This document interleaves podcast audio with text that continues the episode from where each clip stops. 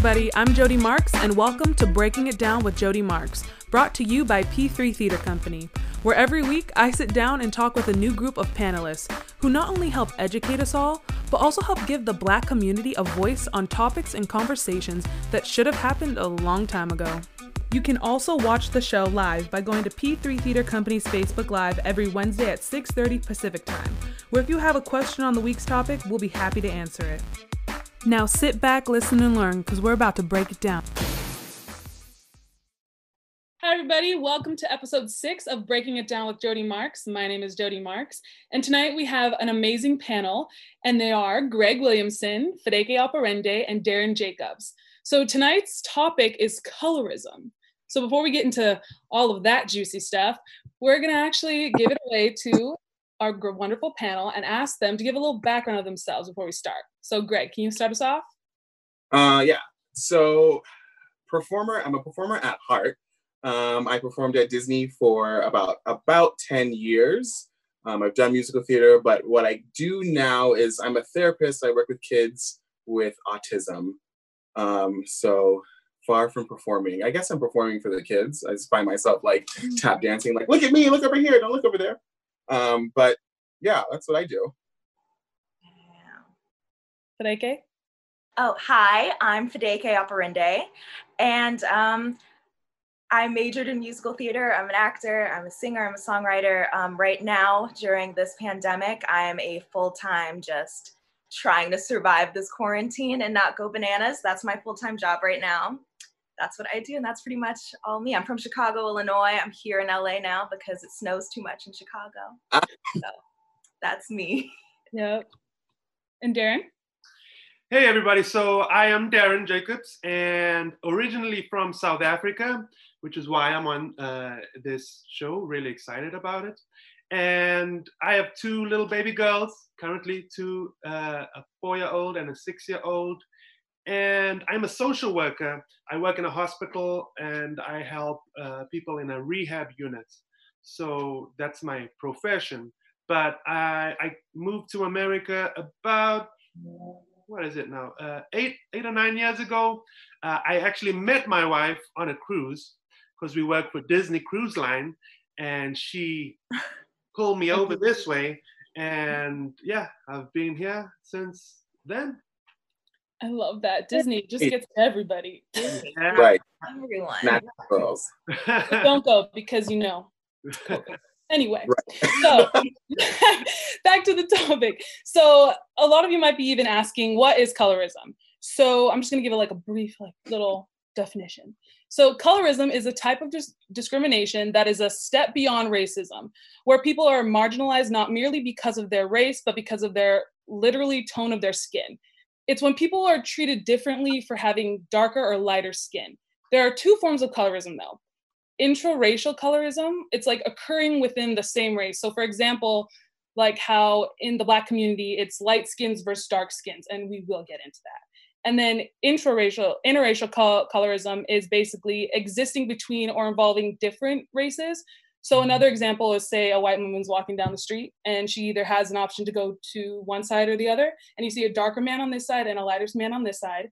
She's obviously going to pick the lighter man because stereotypical colorism have just said that you know the darker skins are more dangerous, even though the light man could literally just be a robber. It's just a thing. So I actually want to ask everybody, what does colorism mean to you before we start? I'll go first. Um, I'm gonna I'm gonna focus my discussion mostly on uh, blackness in colorism. Um, I, I'm very aware that colorism happens with within any race, within any ethnicity, it's within any culture, right? It is it is what it is. But within blackness, um, it's really that light skin versus dark skin, right? If you're looking at the juxtaposition between Fedeke and I, and you yourself, Jody, we are dark skinned, right? Um, and we are, mm-hmm.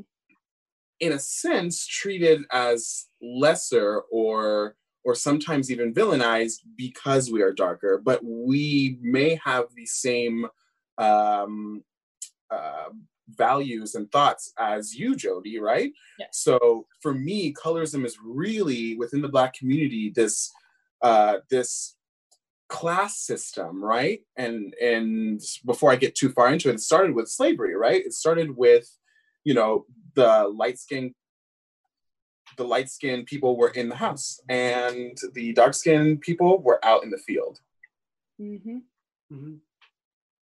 So. I, I actually want to touch on that, like, right? Because a lot of people go, the light skins were in the house, the dark dark skins were in the, but the light skins normally were their children, right? Like Right. the slave owners' children because their the mothers were essentially raped. Right. Um, but then they get like this. They're still not white, but we're gonna put them in the house to work and take care of the children, type of things. And then you you're right. The darker skinned people were doing backbreaking work out in the fields day after day. So it's Right. kind of it started off with that because you already had that divide. It You- gives you a, a moniker for for the person you you're looking at and you're saying, huh, okay, you were a working class, you were a uh, a field slave versus oh you're lighter okay now i can speak to you you're you might even be educated i don't know Right, right. And that's that's also let's get into it, the light skins versus dark skins, because that's basically what happened. You know what I mean? The they wanted to kind of divide us because when we're united, that's a scarier front. right Right. So why did we just keep it going? You know what I mean? Like after everything happened, we got our like freedom and you know, we could build our own communities. Why did we keep that? I feel like I'm sorry to just pop in there, but I just feel like this divisive behavior was so ingrained in our ancestors. And once a long period of time happens where a certain group of people, which is a lighter skinned group of people, end up having more privilege than darker people, you have this divisiveness. And now it's so deep rooted in our culture that it's just been passed down and passed down and passed down. And it's something that we today have to sort of check within ourselves and check the people around us because when we when we think about like colorism and like the entertainment industry and i know we, we're going to get to things like later but when we think about it in the entertainment industry we aren't that far out of like the brown paper bag test which was you weren't getting hired if you weren't lighter than. So like when you see lighter or like a caramely I don't know, are we allowed to use food type things like a lighter brown or lighter skinned person? They're seen as more pretty. Whereas, like Greg was saying, darker toned people are seen as like ugly or like thieves and like the villain. And I always saw it this way to me because this is how I saw most family units like portrayed on television and like cartoons and just like even on the street mostly, it was always a darker man with a lighter woman. And I mean, that's even in my own family. Like that's my, my dad's much darker than my mom. And it just seemed like society viewed darker skinned people as more masculine and lighter skinned people as more feminine. And that's where I even mm-hmm. you even see like with light skin and dark skin, like men, like all the light skin are drakes because they're more what sensitive and then like darker skin guys they're more tough and stuff like that. So like in the black community some people might want to be with more, a more darker guy Yeah.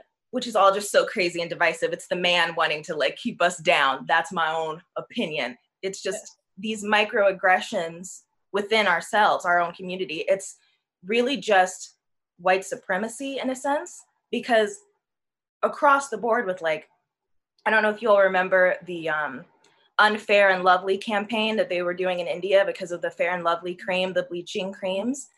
Um, everyone wants to be lighter or as light as they can be to like fit that European beauty standard. Picture perfect. yeah. It's and it's it's in Asia, it's in Africa, it's over here. I feel like it's all across the globe.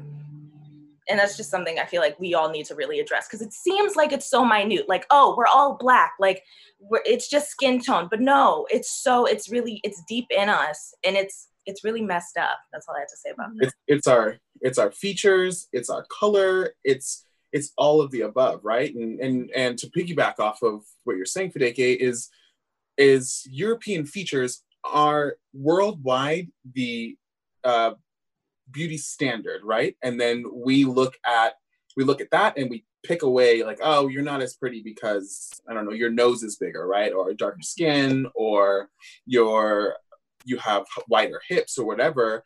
And that shows in the fashion industry right? If you look at models you look at models through the ages they've always been super skinny right?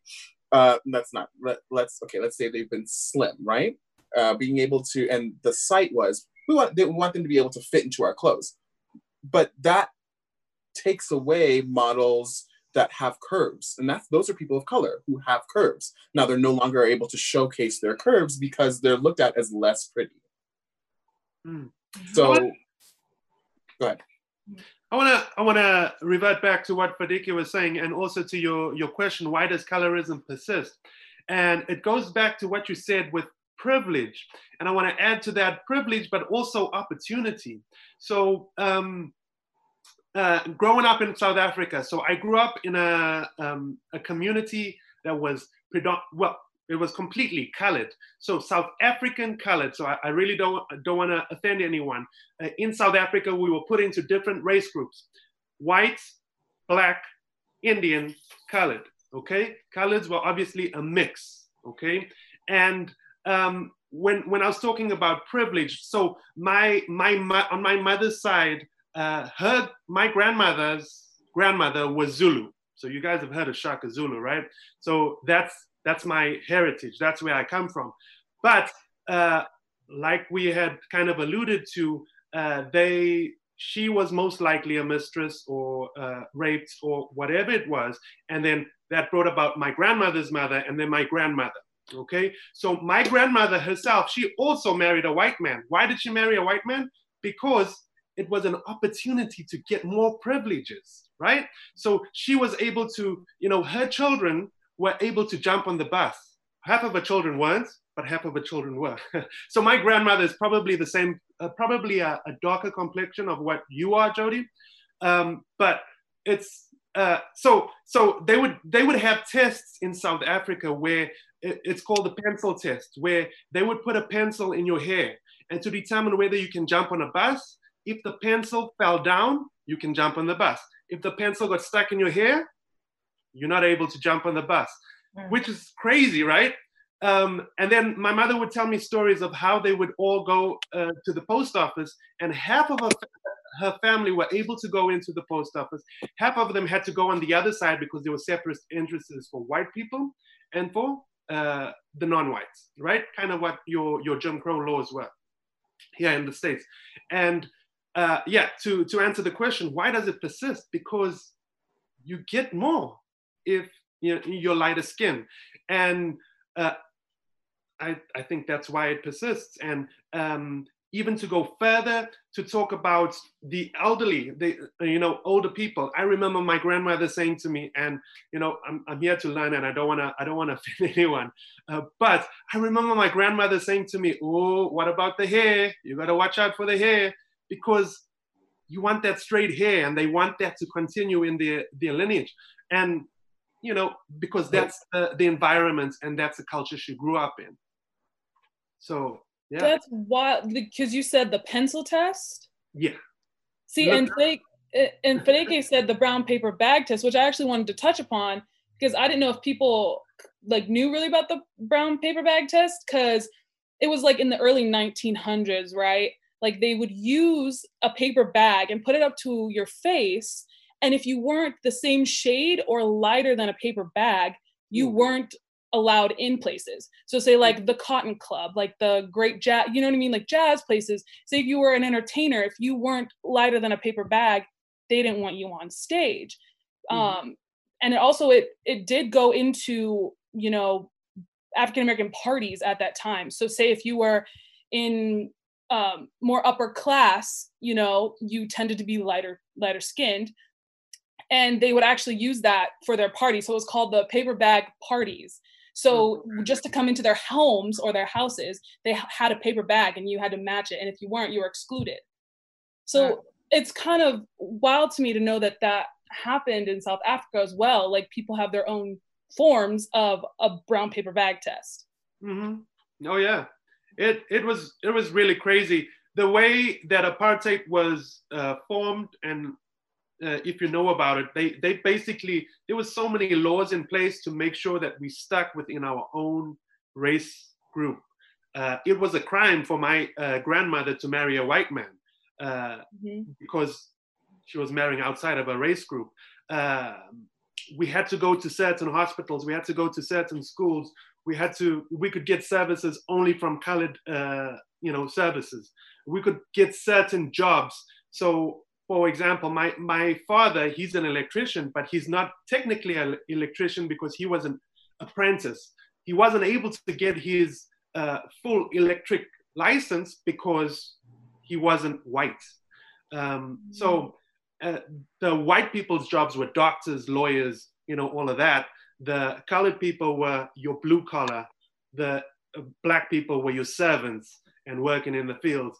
And then the Indian people, they were brought there mostly. We have the biggest Indian population in outside of uh, India, so they were brought to work on the sugarcane fields. So that's just a whole nother story. Mm-hmm. But it's it's just crazy how and uh, you know how it was done in South Africa and all of these tests. But let's not get into too much. Yeah. So we, we actually have a um, one of the viewers actually said, "What year did these tests stop?" So I know for the paper bag test, it normally stopped kind of in the mid 1900s, but I feel like it was still like still kind of happened, you know. Yeah, it was back, like in the households too. In the households, exactly. Like you brought home like a date that wasn't lighter yes. than you couldn't date them because they wanted to keep mm-hmm. the family. I know at least like on certain parts of my family, they're really fair skinned. And it was really just, we were sort of looked down upon. And um, to have the kids there marry darker was frowned upon. Yeah. They wanted to keep everyone. So I feel like, I feel like maybe with like the cotton club stuff, I know it ended right around like the 1950s, stuff like that, like, you know, as they progressed, but it's in still South Africa, in, in South Africa, it was happening late into the 1980s. Um, so for me personally, where I uh, uh, my experience was in 1990, Nelson Mandela was released from prison, and then in 1994 we had our first democratic election. In 1991, they started opening up schools, so I was able to go to a, a previously white-only school, and I was part of that first group to go to that. But up until then, apartheid was live and in full force. Oh, I also have a question for you as well, Darren, real quick. It's a, um, one of our viewers says, I'm from South Africa too. So identifying as ethnically colored, how has your experience changed moving to the US? So I think it, in the US, it's it's rather different. If you look at my the color of my skin, uh, I look. I mean, people don't know what I am. Honestly, they think Filipino, uh, Mexican, and then white, obviously. I, am married to a white American, so people just assume. Um, eh, so, in terms of what has the change been, uh, I've lost a lot of my culture just because I'm, I'm away from it, but I still hold my culture. One thing I will say is that I hate that question. what is your race group? Um, uh, and I have to fill that out for my kids and stuff, just because it's it's nothing that I identify, and it's a very closed question. But yeah, I don't know if I answered it. Is that no? You did. you did. You did. Um, I actually want to touch on the in our Black community real real quick for Fadeke and um, Greg. How have you had your own experiences with colorism in that kind of setting? Greg, you can take it. Um, so I'm so okay. Colorism affects me outside of our community more than inside of our community, right? Mm-hmm. So I often am looked at as less educated, less. Um, I'm super threatening. Um, I don't know if you can tell, but I'm a big girl, right? so I immediately look scary, and I've had several people tell me I've had jobs that have said you are threatening, you are a threatening person, including the mouse we talked about before, right? so I've had I've met friends who have said, I was scared of you, girl, because I felt like you were threatening, right? And this is all because, yes, I'm big, I'm six foot tall, and I'm dark skinned. But if you wait until I start to speak and then you're like, hold on, like this is not, he's holding a a bouquet of flowers with his voice, right? So that that affects me every single day because I'm all my my my appearance supersedes who I actually am, right? Mm-hmm. And maybe within the community, I'm I because I'm dark skinned uh, and I am a male who dates males. Um, I tend to I'm a man who dates men, I should say. I I tend to be looked at as less attractive for being dark skinned, right? And I've noticed recently when I have this good lighting, when I look lighter skinned, people are like, wow, you look good. But when I'm my full self in my darkness, I, I'm I I don't get as many likes or or the the buzz. So it it affects my mental health because it it has told me in the past I'm less than because I'm darker, right? I'm already less than because I'm Black. And Black people in the stratification of power are already towards the bottom, right? Even Black men are towards the bottom. Black women are at the bottom, right? So think about being a Black woman at the ba- bottom of the stratification of power and then being dark skinned and being at the bottom of the bottom. That's horrible. It makes your mental health go like out the window, right? So it affects me mentally it affects me physically. I feel like i i tend to wear colors and clothes that complement my my color not because not only because yes it looks good on me but to make other people feel more comfortable with who i am. I don't want to make myself look darker i haven't in the past been like i can't wear white shirts because that makes me look darker thus making me look more scary. Now I realize how toxic that is for myself. So I wear whatever I want, right? But if I'm going into a situation where there are going to be a lot of white people or there are going to be people with mixed backgrounds, I need to seem more uh, uh, acceptable. Mm. Go yep. ahead, So, um, well, colorism for me, I I'm from Chicago, and if you know Chicago, it's very segregated, and I grew up in a very white area.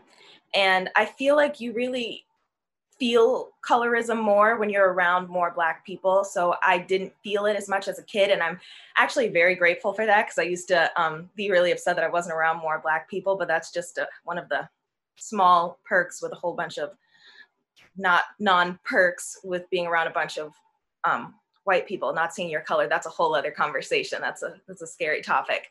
Um, but it wasn't until i got to high school where there were more kids of color there. And it was only a few instances where this girl who happened to be darker than me would talk about my color. And she'd say oh because you're black as hell. But it was like the tone in which she said it. I was like what are you trying to say and then also what are you saying about yourself? Because now you're you're throwing this negative connotation with being dark at me and now i'm seeing that you have this your own self-hate and it was just really eye-opening that way because i missed all of that. And growing up i heard a bunch of stories about colorism and my mom is a little my mom is a twin and she's just a little darker than her sister but when they were kids in like the 60s and 70s kids wouldn't push my mom on the swing set, but they would push my aunt, and they were nice to her because she was the lighter, prettier one.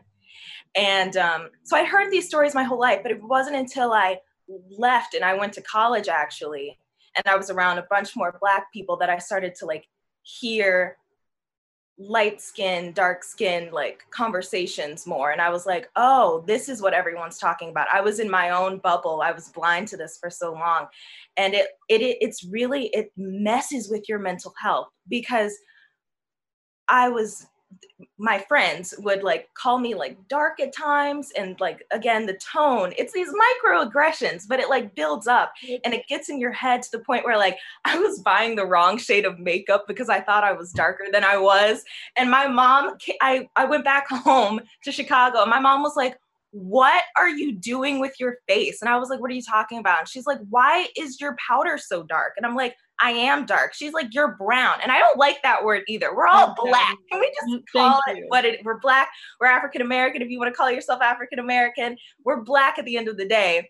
And it's we're so divisive so many times. But um she was like, and then my aunt was like, it's because she's around so many light-skinned girls. And I was like, Well, what are you what are you talking about? She's like, Are they making comments? And I was like, Well, yeah. She's like, Yeah, you need to look at yourself and clear your head of all of that and see what you actually look like. And if you're darker, you're darker. If you're lighter, you're lighter. It doesn't matter what color you are, but don't let that get in your head. And it's one thing to say that and preach that to yourself, but when you're actually like living through it, oh my God, it's a completely mm-hmm. different thing. Yeah, I feel that. Growing up, because I grew up in Burbank. Mm-hmm. So, I mean, I will say Burbank is very nice because like it's like a melting pot, but you still feel yeah white, you know, privilege there.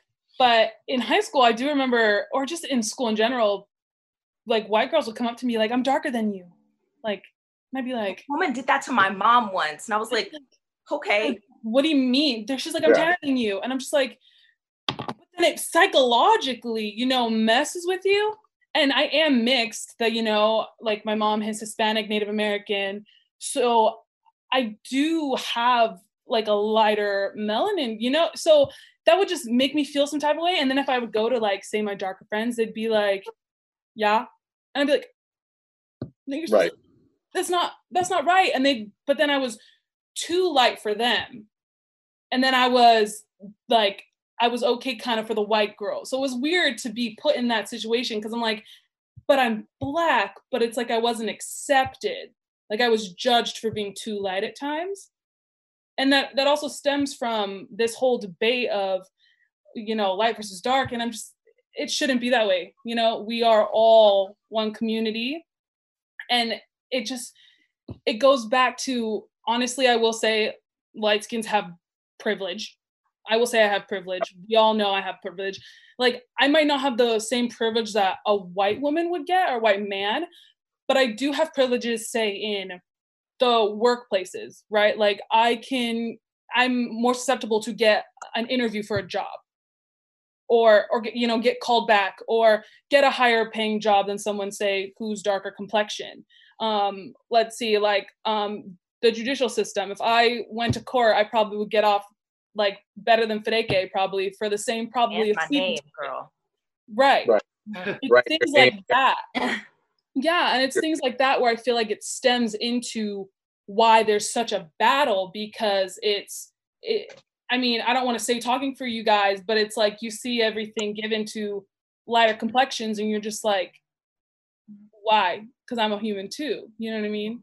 It's really what we've been fed though right? It's mm-hmm. what we've been fed for years especially through through media through TV shows and movies. If you look at the Cosby family and you look at, I'm going to touch on what Jody um, said earlier about, you know, light skins being Drakes, right? If you look at the problems that they touched on with Theo um, versus, um, oh my gosh, now the name is escaping me. The cockroach? Who was it? The cockroach?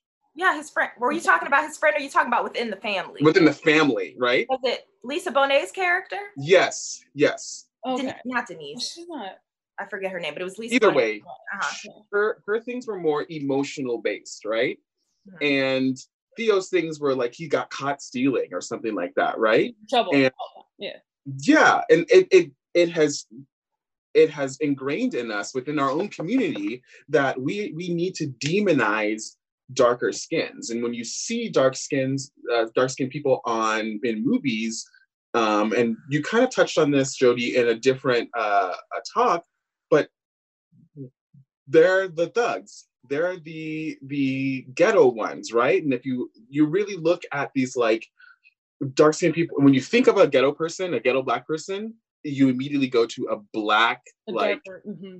yes, very dark skinned girl or guy, right? When you think of the everyday black person that you've seen on movies and TV, they're light skinned. They have a job, they're a lawyer and they're light skinned.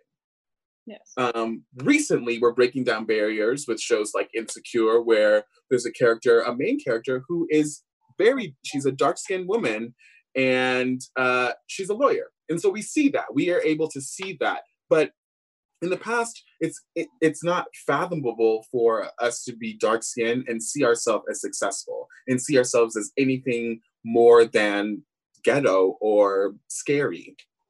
Mm-hmm. so touching on that what is what role does colorism play in the entertainment industry? Like what else can we see like in music or like you said on television I feel like in music, like in hip hop especially, there are a countless just number of songs where being light skinned is referenced as like a prize or something, or in that sense. Just of boring. being pretty.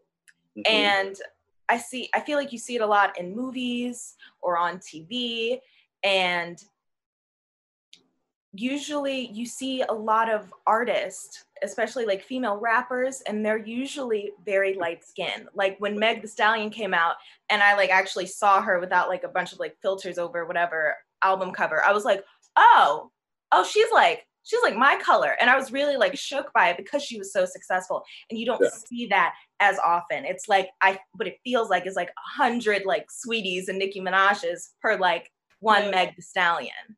Right. I agree with, and you see it when you think of R and B. Uh, I'm gonna uh, um, put together R and B, hip hop, and rap. Right. Um, that's predominantly darker skin or or mixed colored. When you think of soul, when you think of soul uh, artists, they're always dark. I've never, I I cannot think of a soul artist who is light skinned. Adele came out first as an R&B and soul artist. The same with Pink. She was an R&B artist. Both of them became pop just like that. Because they're lighter skin. They have lighter skin. It's more um, it's more marketable. So I can also talk about Beyonce versus Kelly Rowland, right? And if you think of Beyonce versus Kelly Rowland, you can look at them in a picture together and see, okay, Beyonce is obviously lighter skin. She's more marketable. White girls can see themselves in her. Black girls can also see themselves in her. Dark skinned girls can still say, oh, she's black, so I can see myself in her, right? And so she's more marketable. She becomes pop. She doesn't become R&B and soul or anything like that. She becomes pop. Mm-hmm. Whereas Kelly Rowland has had to work super hard to to get to where she's at, and she's she's barely like uh, I would say a third of where Beyonce is, right? Mhm. They started out together. They're both, in my opinion, equally as vocally talented, but or at least when they started. But look at who became more popular, who was more marketable. Beyonce, right? If it's the same as when you're looking at Jody and Fedeke, Jody, you're more marketable. Mhm. Darren, you're more marketable because more people can see themselves in you. So we've been fed that, right? Uh, if you look at the, we wanted to cite the the TV show The Proud Family, right? Uh, Fedeke, you want to talk about that? Oh yeah, because I loved the Proud Family, and then I, you grow up and you look back on things and you're like, oh, that was so dirty.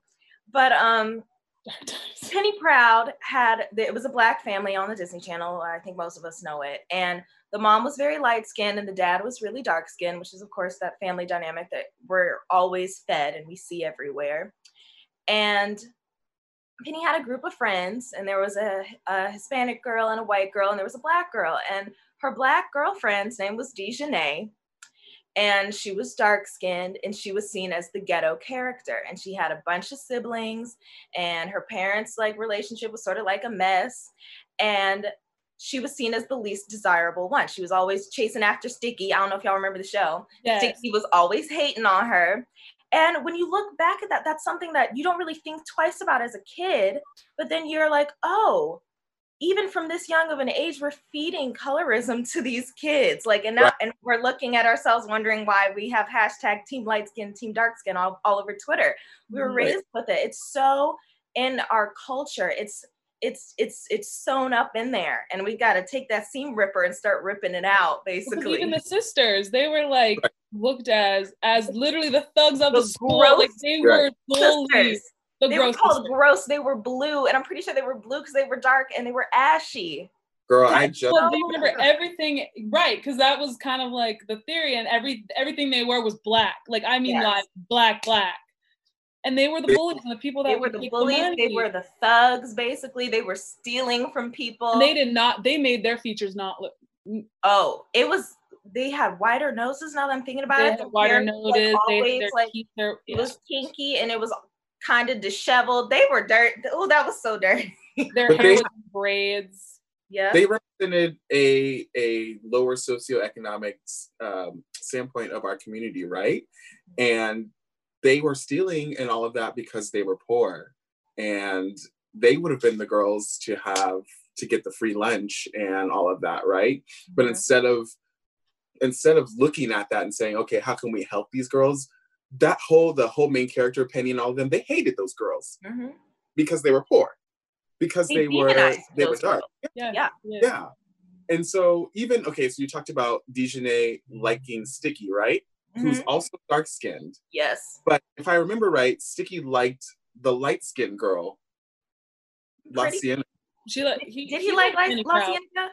Or did he like Penny? He liked both. Let's Either way, Both were light. lighter skinned girls, Yep. right? He wasn't into the, the girl who was into him, right? Mhm. And that's that's paralleled in our own life, right? I feel like, Mhm. Like I said earlier, I get passed over maybe because I am darker versus um, someone who's lighter, unless I'm being fetishized, unless they're like, I love you because you're black. I love black men. Mhm. And then I'm not, and then I'm trivialized. I'm not Greg, I am a black man. Yeah. You're on, And- or on the or on the woman's side of it is my Nubian queen, Yeah. Right. my African goddess. This whole and it's just gross. Yeah. It's, So it's what is not the a story about that? Right. Because so Gabrielle Union I actually read this while researching all about colorism. Her like sons and everything, she asked them who you find beautiful. She wanted to see for herself. And Mhm. every person they named was considered a light skinned woman. And she said, Well, can you tell me a darker skinned woman? And they had nobody. Mhm. But then she showed them pictures and things like that and social media and everything. And then they got it. But then she was like, but why does it take me showing you somebody in social media that is an influencer for you to see their beauty instead of a woman that's dark skinned walking down the street? Right. Now, Yeah. I, I want to say for the people who are watching, right? It's oh, I, I think it's beautiful to want to embrace black skin, to want to embrace uh, black people, especially in this time now when people are having this kind of social awakening and they're like, all right, I'm I'm I'm I realize that I have this bias and I'm gonna step into it and I'm gonna I'm gonna embrace black blackness, right? But but don't jump in and be this like I love black people when you you never were that like that before. Just understand where your bias is and be okay with that, right? Uh, I don't know if you've noticed this, Fideke, or or even Darren or Jody, walking down the street since we've had since all of this has started, walking down the street, I've gotten so many hey, good mornings, or one woman, one woman. I was at Trader Joe's and I was like, oh no, you go. She's like, oh no, you you go. And I was I like, girl, I'm it. still looking at these Right. seats. I don't know what I'm getting yet. Right. still a person, yeah. Mhm. Um, I had one woman wearing a mask, and I, I walk my dog every day, twice a day, and Here he is. I know. Right, he, is. he knew I was talking about him, girl. He Right said, on "Oh, cue. make my exit." Um, he, I, and this woman said, "I want you to know that I'm smiling at you." She was wearing a mask, Mhm. and I said, "Okay." Like I was like, "All right, well, I'm smiling at you too." But like, my point is, whether it's dating, whether it's platonic, whether it's a, a, a very like small interaction, don't treat us like we are some sideshow. We're still human beings. We've been human beings. We just want to be equal to you. We don't want you to treat us uh, like more. We don't want to eliminate you. We just want to. If you're gonna smile at me, smile at me. Just say good morning or whatever. But I've gotten so many extra good mornings or hey, how's it going? One guy stopped me and was like, oh, what's that? What? What kind of dog is that? And blah, blah. my dog's a pit bull, so the girls are scared of pit bulls, so they usually don't ask, right? But I felt like he was compelled to have this conversation with me just so he could say, you know what? I had a conversation with the black guy today. He was very smart and well spoken. Right. And girl, let me just say, stop co- saying that we're well spoken. Oh, you're well spoken for a black person. That's offensive. well educated for a black folk. yes, you're very educated. Wow, you speak so nicely. But that's rude. Like, why? What? I grew up around white people, so yeah, I speak like them. That's happened to me like for phone interviews, you know, because obviously Jody is white sounding. Right. So I'll basically, you know, I do. I don't sound. I sound like a white woman. Let's be real. But um, so I'll like walk in and they'll be like, "Oh, you're Jody," and I'm like, yes, I am. Right. And I know Fideke, it happened to my mom as well. Yeah. Yes, Fideke, Gregory. feel like you do you feel like you code switch with lighter skinned people? Um, well, the lighter skinned people that I've been around, I code switch to sound more black. That's that's what I was going towards. I do Yeah, that for I- Um, when like when I said when I got to high school, I got like one of my first like actually close black friends, and then that's when like I started code switching more. And then when I got to college, all my friends, most of my friends were black, and most of them were light skinned, and that's where I would code switch more. We we were all sounding just extra black, Extra black. extra black, extra black. At home, we all sound well spoken. there you go. Uh, oh, Darren, for those of you, first of all, let me say, for those of you who don't know what code switching is, it's the the defense mechanism that has been created by people of color to help other people feel comfortable with who you are. So, like Jody said, at interviews or anything like that, yes, my name, Greg Williamson, Jody Marks, Darren, they're all white names, right? So on your resume, they're expecting a white person or a lighter skinned person. So when you walk in, or they talk to you on the phone and you're like, hello, hi. yes, my name is Greg. But when I talk to Fideke, I'm like, girl, let me go ahead and sit out. So it's a very, there's a huge, there's this huge dichotomy between the two voices that you're using. They're both you, but you have to use one to survive and you use the other. I'm gonna say to survive as well, because because of this colorism topic, right? I gotta seem a little bit more black around my black friends because I gotta play this role. I'm performing my blackness to my black friends, but I'm also performing my blackness to my white people as well, or my non-black people. So I, have a question about that, and this is maybe uh, pointed towards you, Jody. Uh, so I know I had this issue growing up in a colored community, and I went to a white school, and then coming back, my colored friends were like, "What's up with you? Like, you know, you're like a coconut. You're brown on the outside, but you're white Yeah, on the inside." Oreo. And it's like you almost want to prove yourself more that you're part of that, that, that you're black. You really Mhm. in, in your case that you are you know i belong to this culture and this is where i am do you feel like you you have to code switch when you're talking to Oh, all the time. I feel like if I get normal with you, you know, like um if I get comfortable, then you know the real me. But I remember in high school, high school is very cliquey, right? Like you had the Hispanics over here. It was called the black table in the center. And then you had, I was in choir and show choir and theater. So, you know, then I had those sets of friends. And then I had my sports friends. So I feel like I switched every like couple minutes, whoever I was talking to. Because when I was with my Hispanic friends, I wasn't Hispanic enough, right? Like I had to be a certain way. I had to act a certain way.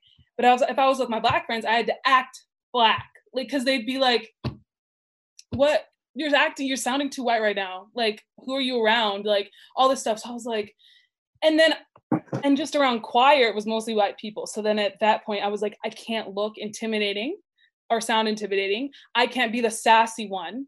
So it, it normally went to I'm the comic relief, right? Like I'm the person who makes like the jokes and everything, or and I, I'm well spoken. That's how you like get a get you know feel comfortable or make them feel comfortable because it was honestly to make them feel comfortable, not myself to be comfortable. And then when I would go home, I know my mom would be like, "Who are you?"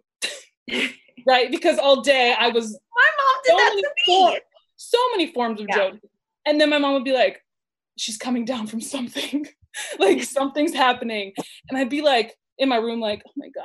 So finding your identity oh uh, man in those times when you're trying to find who you are, honestly, I don't think I found who I really was until I like went to college and was on my own and got to make my own friends. You know what I mean? Like you don't, you're not around people in college. You're not always in the same classroom, so you kind of get to dictate who you talk to and who you want to talk to. And I found that's where I really found myself because in high school it was just the survival and not being called out or being saying you're not enough of something. Yeah. you know that that was the hardest thing for me being a mixed kid. I wasn't black enough i wasn't hispanic enough i wasn't, yeah. Wasn't whole enough. not white enough to be white and not black enough to be black. Um, I, but yeah, I think what you mentioned about identity, it's such a huge thing.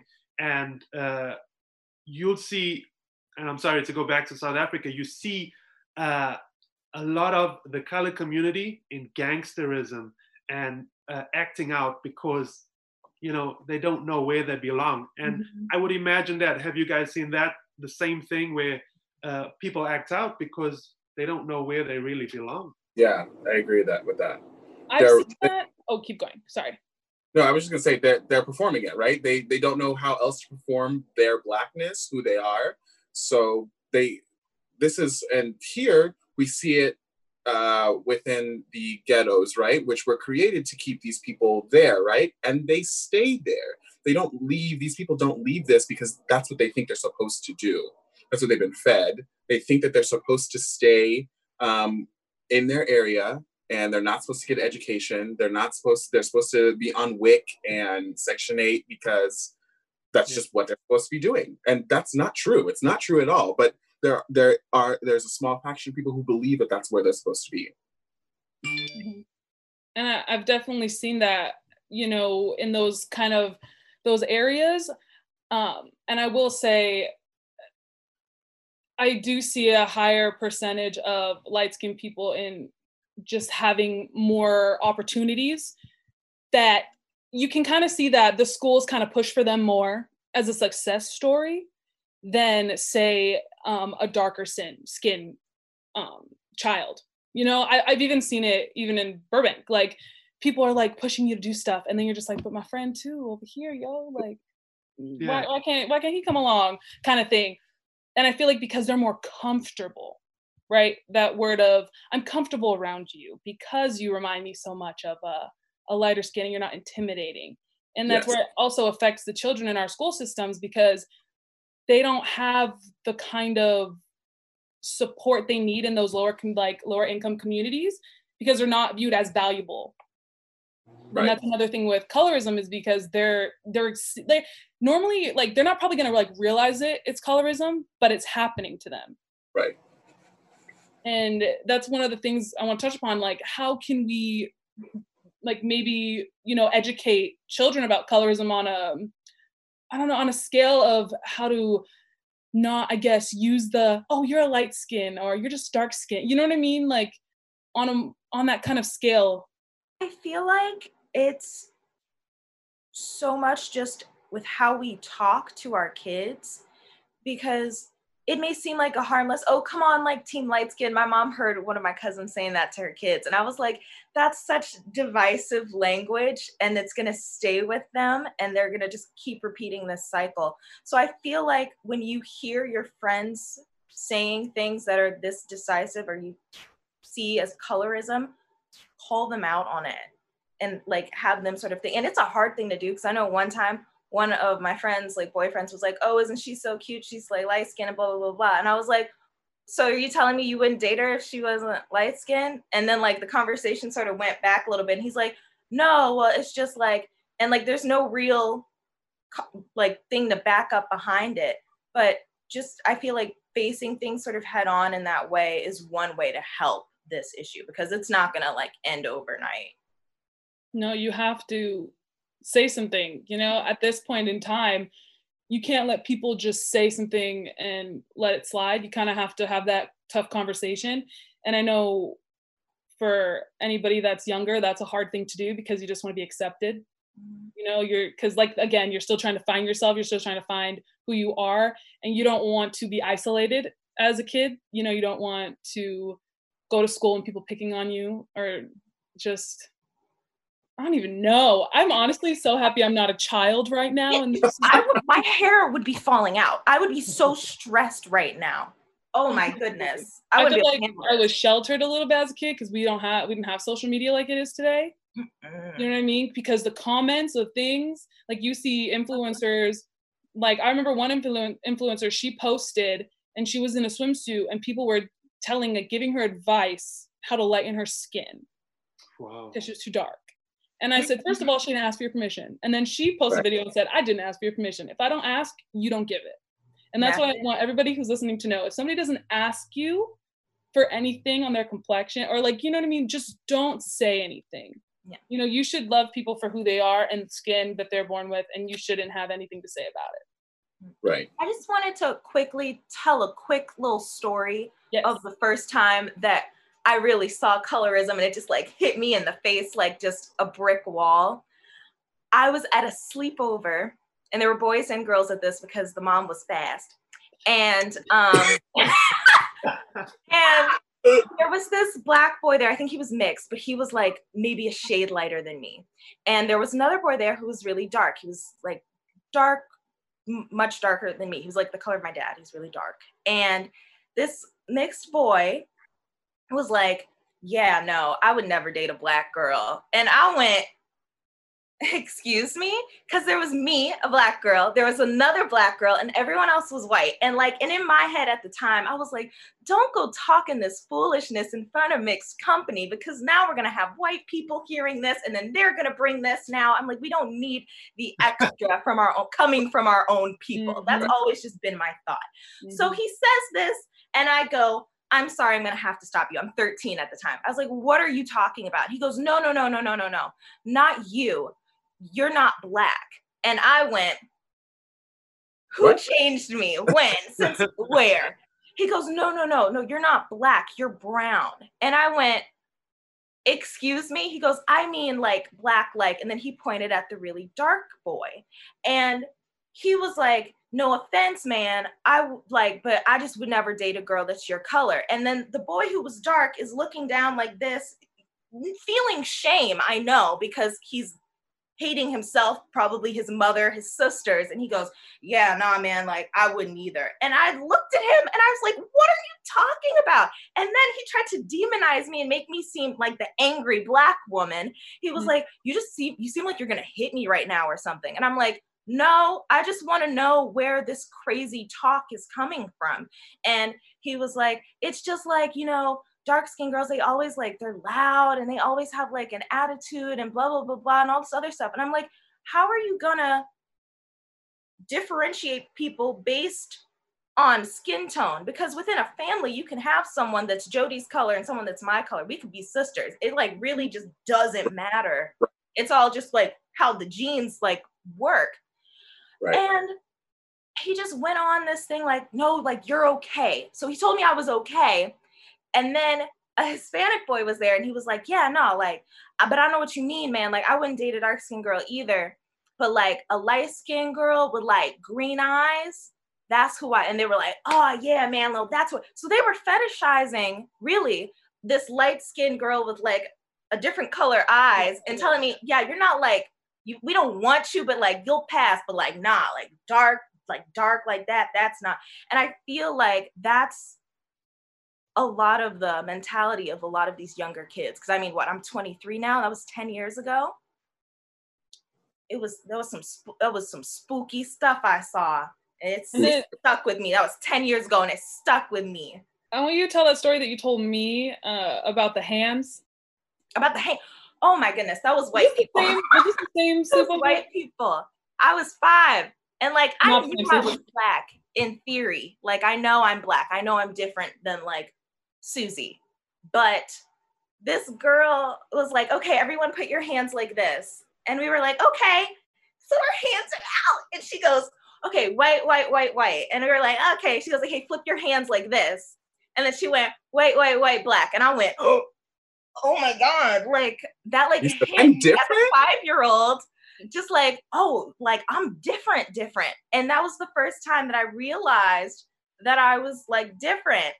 But I had a cousin who was a little lighter than Jody. And I'm like, would she have done the same thing with her?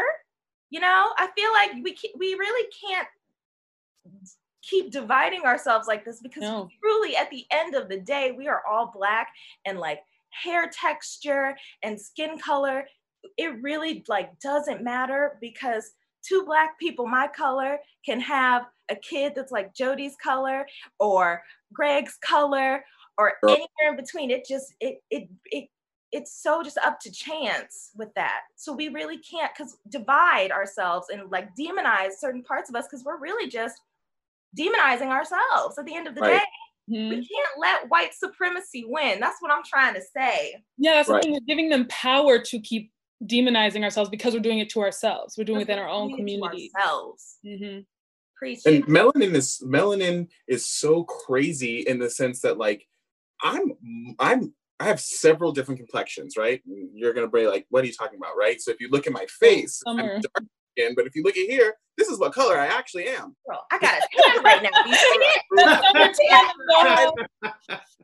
look, at, look at the change between. I obviously can see like I wear shirts like this, but this is oh, what. Look, do you yeah. see that difference? Like, right. This is, this is the color of my usual, but my face is always this color. Right. Ah. So so summertime is terrorizing us, but regardless, no, but it's like, real. That's so true. My mom, my mom is way lighter than me, right?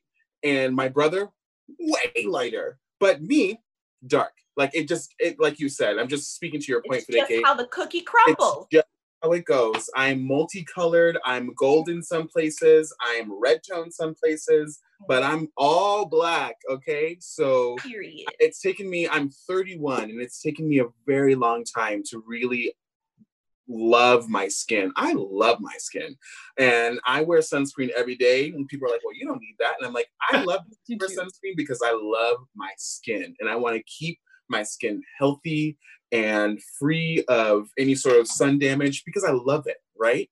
But like I like like I said, it took me a long time to get there. And I, I as you asked the question, I'm going to go back to the question of how do we teach uh, the younger generation to not do colorism?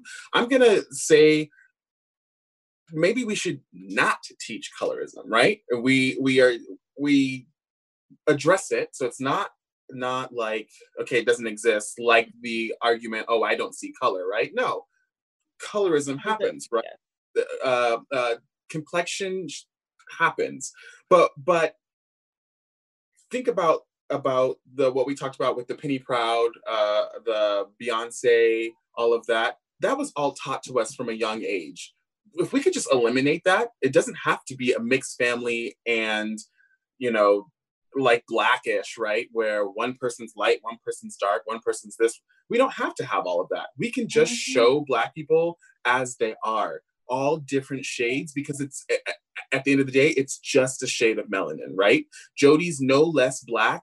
Is no more black. Darren, you are no more or less black than any of us, right?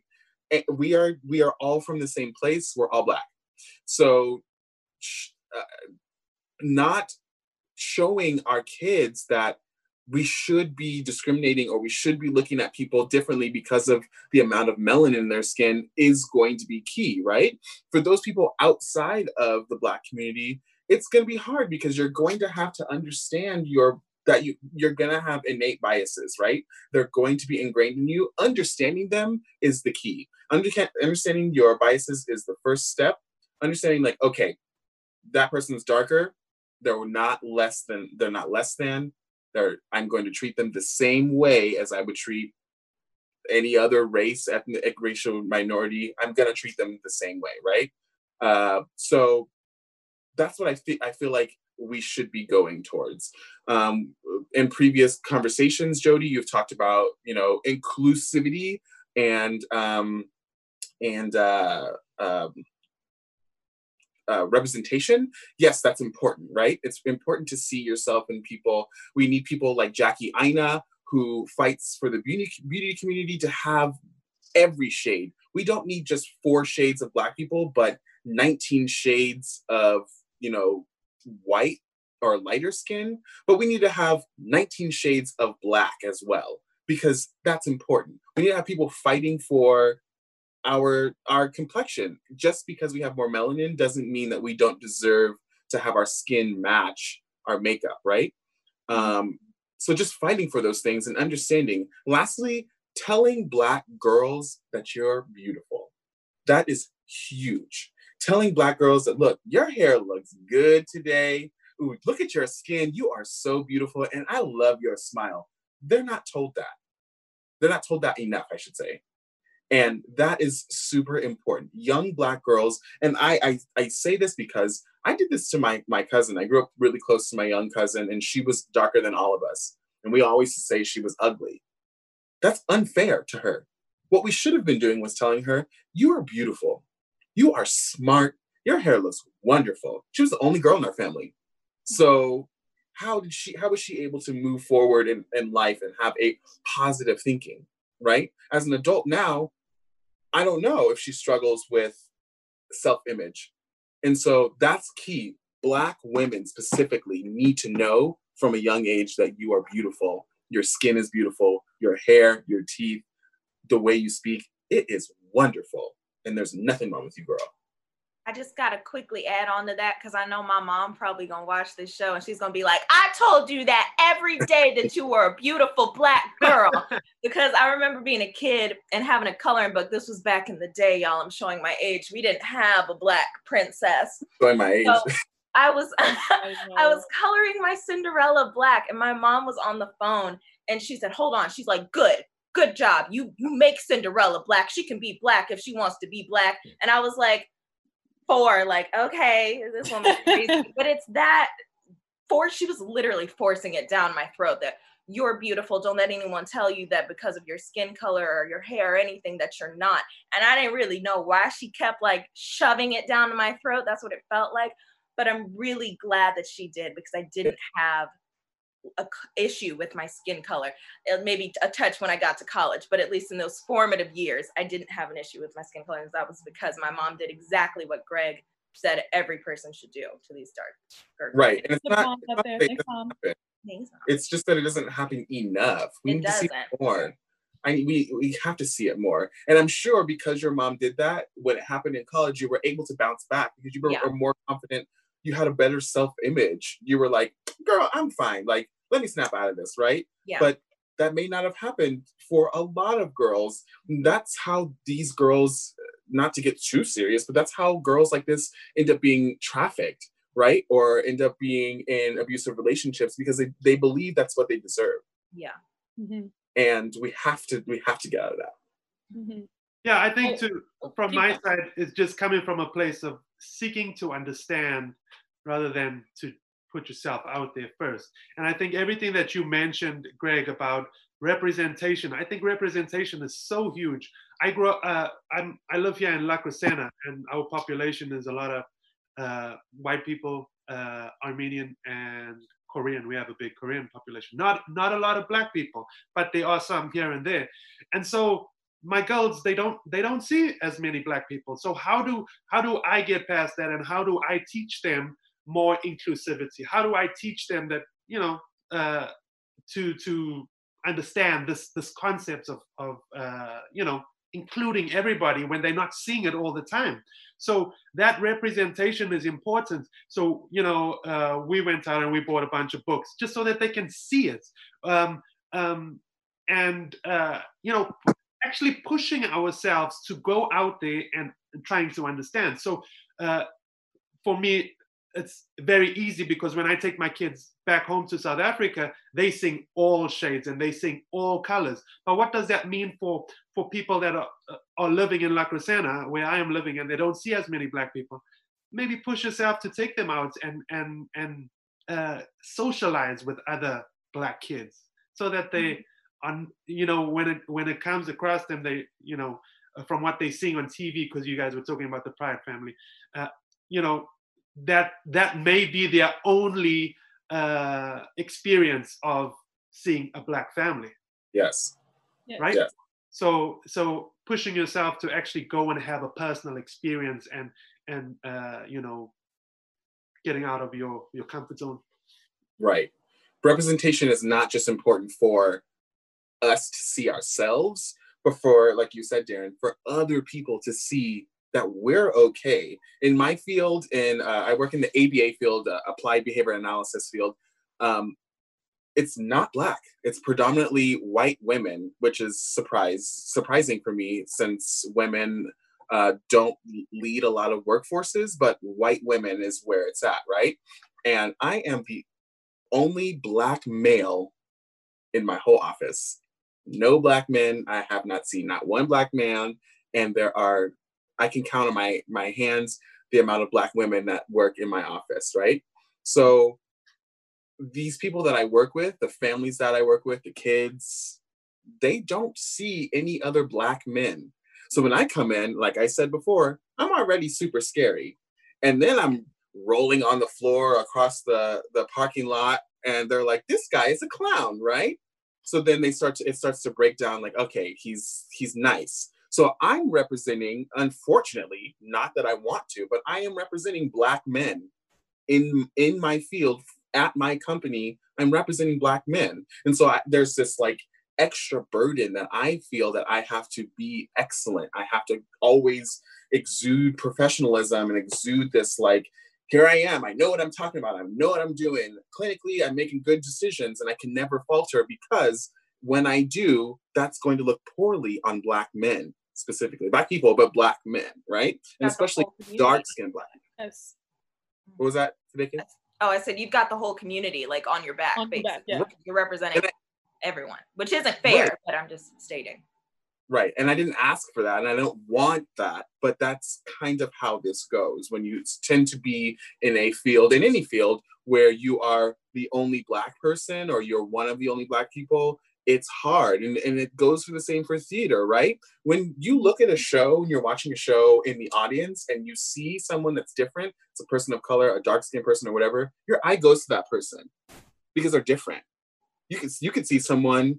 Uh, forgive me if I'm being um, uh, offensive, but you can see someone in a wheelchair and you would immediately be like, oh, that person's different. And you would look at that person throughout the whole performance, right? And you're going to judge that person unfairly based on everybody else. Or Miss Jody Marks can belt the house down, right?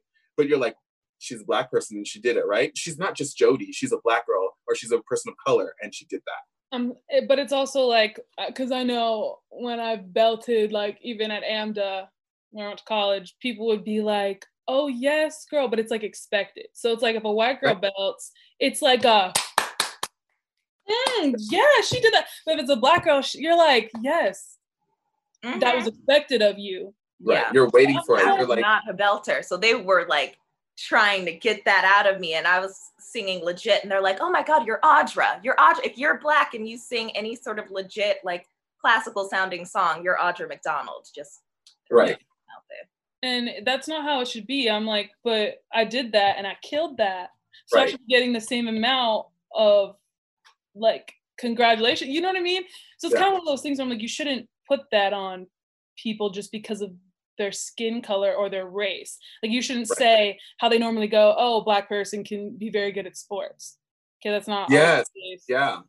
Right. I get all the time. Like I said, I'm a big girl. I walk down the street and when men see me, they're like, "Oh, you must play football," and I'm like, "Bro, football? Who is that, honey? Like, who when I tell you, so when me and my dad would be out, not kidding, this has happened almost every single time. He would get stopped and ask for his autograph because I thought because he was six five, right, that he was a basketball player. And if he didn't give an autograph, they would get offense like so mean and they would be like why can't you just sign this autograph for me or like their son whoever's with them and my dad would be like go on you know what i mean like just leave us you know and i i remember watching him being like how many times do you get asked just because of your height and you black that you're a basketball player you know what I mean? Like it shouldn't be like that. Like you, I'm like, but honestly, are they even fans because they can't even recognize your face? They just automatically assume right. Yeah. They assume, or they just assume that we we this is I kind of touched on this about having that we're fetishized, but it's the truth, right? We're looked at as we have to be athletes. If you're a male that looks like me, I got I get it all the time. I went to the hardware store last week and I was like, I don't think I can carry this wood back to my house a couple blocks. He was like, No, you're a big man. You're a big old. And I said, oh, I'm offended. I'm a petite woman. Stop it. Like, either way, it's it's it's hard to be black and perform your blackness for other people. And so that kind of like outside of being black that is colorism there right? You we just gave you examples of of jody because she sings so she's expected. When she sings the national anthem she's better she better run it all up down up and down that gospel sound. Yeah yeah it's got to be whitney or nothing right? But Fadeke is expected that, and she just sings the national anthem just through, and everyone's like underwhelmed. It's a great performance, but underwhelmed. How is that fair? I'm now all of a sudden this like athletic person. Although I'm athletic, I am assumed to be athletic before even presenting that, right? Jody's athletic, but you would like, would you People know? don't think. Right. Some people do. It, it honestly, I find out depending on how I look, how I dress, they find if I'm athletic or not, or if I'm too girly, which is kind of weird, you know, or how my hair is. I found if my hair is like in braids, I become more uh black to people. If my hair is straight, I'm like on a wider. Like honestly, I found that people associate me how my hair is, and it like is very weird. Like I've had people at work being like, "Oh, your hair is so nice today," or when it's like in a messy bun, they'll be like, Not today. Your hair is so nice today. So, okay, I've can I ask a question, Darren? Or what did wait no, what did someone say to you, Jody? They were like, Oh, you guys keep changing your hair so much. Yeah, Yeah. I was at work and um, one of the one of the ladies, because I work for um, luxury apartments, one of the tenants came down for her like daily walk, you know, and she was walking by and she was like, "Oh, I love your hair." She's like, "Oh, you guys change it so much," and I was like, "You guys." Hmm. Okay, no, it's just how I want my hair to be. Like, uh, this is how you know. Honestly, for me, my hair has been a journey through my life because of like really colorism. Because you have people basically telling you you have to have your hair a certain way to be more presentable. You know, like I remember growing up and I got my hair relaxed so many times and it was straight. Like you would have never seen the curls and I was too scared to wear the curls. And I remember my mom, God bless her soul, because she was always, hi mom, you're watching this, I know. She would always be like, wear your hair down. And I'd be like, no. Or we would have so many problems where she would try to help me with my hair and I would have a fit. Like it was traumatizing. Like I feel bad for her now saying this. Like. Because I remember always wanting to look like the girl next door or the typical beauty.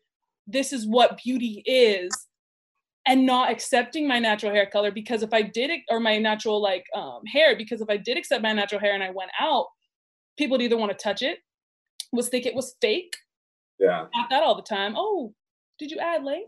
No, girl, I got it. Thank you. But you um, right, but you know what I mean? Like those kind of things. I remember wanting to hide it, and oh, it was such a.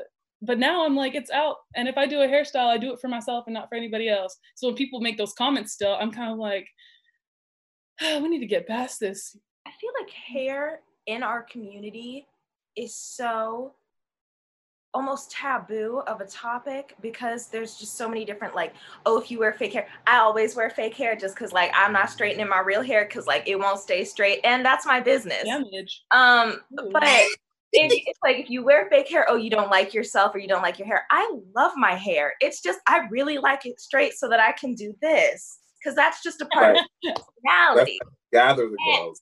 and um but i i re- i recognized when i would wear my my natural hair out it became a statement.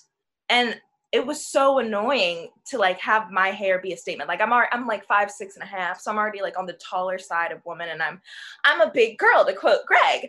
And um so when I when I'm i'm already like a presence and then i have my hair big out it, it's it's the statement that i don't feel like i have to make or should have to make and it and i it's just it's a it's just a burden because i i walked out with my hair out and then someone was like ah yeah girl my nubian queen and i'm like oh my god can i just like go get some food really quick do i have do you have to like say something about my hair leave Right. everyone alone on that Nubian Queen is terrorizing you. it is like it should I got up cold a couple times. Right. but it really is Oh, What's interesting about about hair though is is we we as a community tend to straighten our hair to to make other people again we do all of these performative things to ourselves to make other people feel better about us right? Um, if you look at professionally uh, our uh, uh, black or afrocentric uh, hairstyles are not looked at as professional having dreads having cornrows having uh, an afro not looked at as having uh, being um, professional, Disney has a. I'm going to talk about her. Uh, Disney has yes. a, a policy. It's called Disney Look, right? So it's it's a guideline for the way that you should look, the way that uh, Disney wants you to be at, if you are an employee or a cast member. And if you look at what's appropriate for black, it's a, a hair hair color is supposed to be natural to your skin, right? So if it looks natural on you, then you can wear it. So a white girl can dye her hair red, uh, blonde, black, whatever, whatever. I mean, gray at some points, right? And it mm-hmm. looks natural. I, as a as a black person, had blonde hair once, and I hid it every day because it's not appropriate. Because I can't actually grow gray uh, blonde hair. Now, how is that fair, right? right? I also had to have my hair this length, this short length, because that's what looks nice to other people, right? I could not have, like I said, have dreads and afro. My hair could not be longer than the the the uh, a, a pencil eraser, um, and that's on your beard or your hair. It can't be multiple lengths. So as black men, we like to get fades because that's what we have. That's not appropriate. Uh, it wasn't appropriate. Um, and so professionally, what can we do? What do we have to do? We got to wear straight hair. We got to ha- look super presentable. We have to be, I got to be cut, cut, cut, cut. Like I can't come to work looking a little bit disheveled because I will look unprofessional. Where some of my, you know, friends, colleagues may just throw their hair in a messy ponytail, and that's professional to them. Mm-hmm. But if Fideke threw her hair in a messy ponytail, they'd say, "Girl, what's going on with your hair okay. today?" Yeah, were you sick? Were you in a rush? I've seen women come to to work with wet hair, and they let it dry at work. That's not professional to me but it's acceptable because it's okay for them. So we, like I said, we do a lot of performative things to ourselves to make other people accept us. And it's not fair to us, but on the outside, like they still appreciate it. They still want that.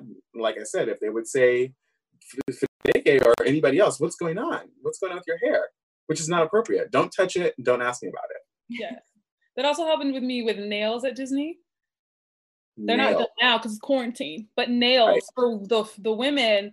Um, I mean the guys too. But I remember um, one time I went to my nail stylist Lexi, and you know, fake nails are crazy styles sometimes. Yeah. But they're not. They weren't long. They weren't long nails. They were still my nails. I got called out so quick at Disney for that. They were like, "Neon, honey, that's not the color wheel. The color right. we give you the color wheel. Where's the?" And I was like, but then, like the next day, my other coworker, who happened to be a white woman, has like nails this long, and they were neon green, straight neon green. Was anything said to her? Nope. Nope. Because it, it stood out less. But I will say about the nails and the Disney look on nails, right? It a lot of them are nudes. So yep. they're saying you can have pinks, you can have reds, but they need to be subdued, and then you can have nudes. Now, nude on us is not the same nude. Nude on me is not the same nude as Jody and not the same nude as Darren, right? So we can't all wear the same nude, right? And I think it was two weeks ago you talked about tight colors, or I guess I brought up the conversation. Tights, tights in in dance, right? And there's nude tights, but the nude for dark skin was burgundy. And it was just one color for a long time, or just a couple other colors. Now, that's not that's not an appropriate nude. That's not even uh, Fideke and I couldn't even wear the same nude, right? So that's where I find the problem in this concept of what's professional, what's not professional. It's it's a European look at it. It's not a. It doesn't take all of us, every person of color. It takes a look at a European style and then says, okay, everybody else figure it out from there. You gotta you gotta be as close as you can if you look at Disney was saying women couldn't wear hijabs for a while. They had a whole thing about that. Um, not gonna talk about it because I don't know enough about it, but that was a huge thing too. Like, how was that? How is that possible that you couldn't be yourself? You can't be yourself. You can't have any sort of individuality or any sort of expression of who you are because you gotta make other people feel less threatened, and it's not fair. So, because we're running out of time, so this is gonna be the last question.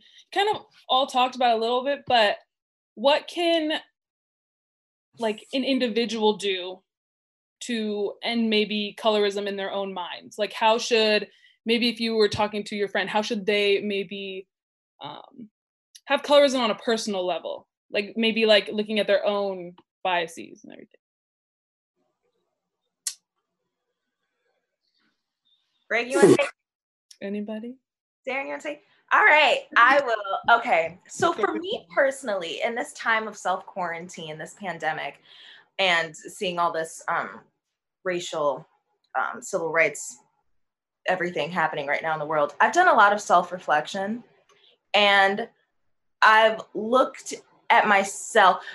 Well, I'm just gonna really quick just say that I'm half Nigerian, and my name is Fideke Operende, and that's why. And as a kid, growing up, when people would say, Oh, what's your name? And I'd say, Oh, I'm Fideke. And I'd say, Oh, I'm Fideke Operende. Or if someone would ask me if I was Black, I'd make sure to say I was African American because I didn't want people to think that I had like a pseudo African name because I was seen as more ghetto, right? So I realized this year that that was something that was ugly and sort of biased in me that I needed to address. And I feel like a lot of us have those biases that we need to sort of just confront head on. And as all of us do that, and then we see people around us mm-hmm. speaking with divisive language, again, we should just call it out because we're calling out everything else. So if you see something, say something, to quote the airport and New York City. That's what I've got to say on that. Yeah, I think for me, I think I mentioned it a little bit earlier, just um, to do what you can in terms of what's in your sphere of control. Uh, and what's in my sphere of control is my kids. I'm going to start with them. In myself, seeking to understand first, rather than putting pre prejudices, prejudging people, prejudging, you know, whether you're dark skin, light skin, whatever it is, different uh, culture, whatever it is, just coming from a point of I'm trying to understand you and you know where you're at not giving those those stereotypes and, and prejudices. So um, yeah i think that's that's where we all have to start from. And um, you know we i think the problem goes to where we try to control others and we can't control others right?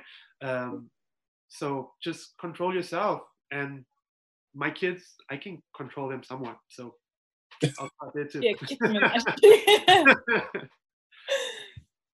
um, for me, I, I think that seeing, in general, seeing outside of yourself, kind of what is Darren Darren saying, seeing outside of yourself, your own little bubble, and and and challenging yourself when you're saying, well, I don't know anybody who does X, Y, and Z. I don't know anybody who's doesn't like dark skinned people, that doesn't mean that those things don't, ooh, that doesn't mean that those things don't exist, right?